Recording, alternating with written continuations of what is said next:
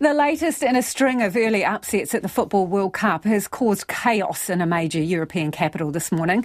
Police have been forced to seal off parts of central Brussels as fans reacted to Belgium's surprise 2-0 defeat to Morocco, leaving the Belgian side on the brink of an early exit from the tournament. Our sports reporter Clay Wilson joins me now. Clay, what's going on? It's really weird. A whole lot of teams that you don't expect to lose are.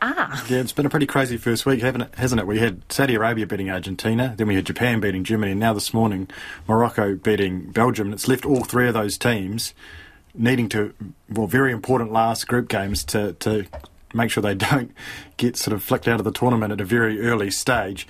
But in relation to these scenes this morning in Belgium, it basically stems from the fact that there's a huge amount of Moroccan migrants living in Belgium. Almost 500,000 people of Moroccan descent apparently living there in Belgium. And when you have one team win, one team lose, of course you have wild celebrations on one side and then a lot of frustration and disappointment on the other side, all boiled into one area, and it's led to these riots all throughout the city. Things like cars being flipped over, set on fire, electric scooters being set on fire, clashes between fans, and then riot police called in, and fans throwing bricks, shooting fireworks at each other and at the police.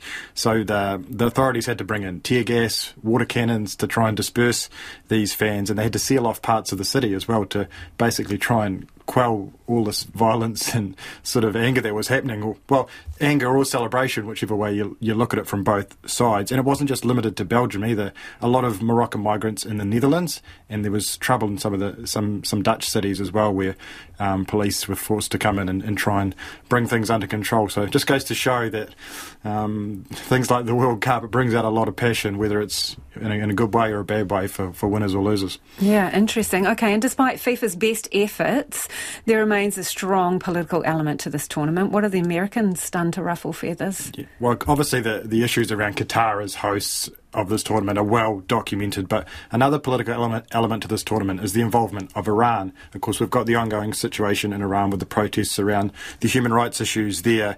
We had Iran in their first game, the players making a sort of stand of solidarity with the protesters, not singing the anthem, and their last group game is against the USA. And what the US Soccer Federation has done in the lead up to this game is, for 24 hours, any posts they made with the Iranian flag in these social media posts, they excluded the national emblem of Iran from the flag, and US Soccer has confirmed that the intent of that was to show solidarity with the protesters fighting for more support for women and their human rights in Iran. Obviously it hasn't gone down that well in Iran. Apparently the Iran Football Federation have said that they're going to file a complaint to FIFA saying that their flag's been disrespected and that kind of thing. It just goes to show, I think, these kind of situations. We had the situation with the rainbow armbands.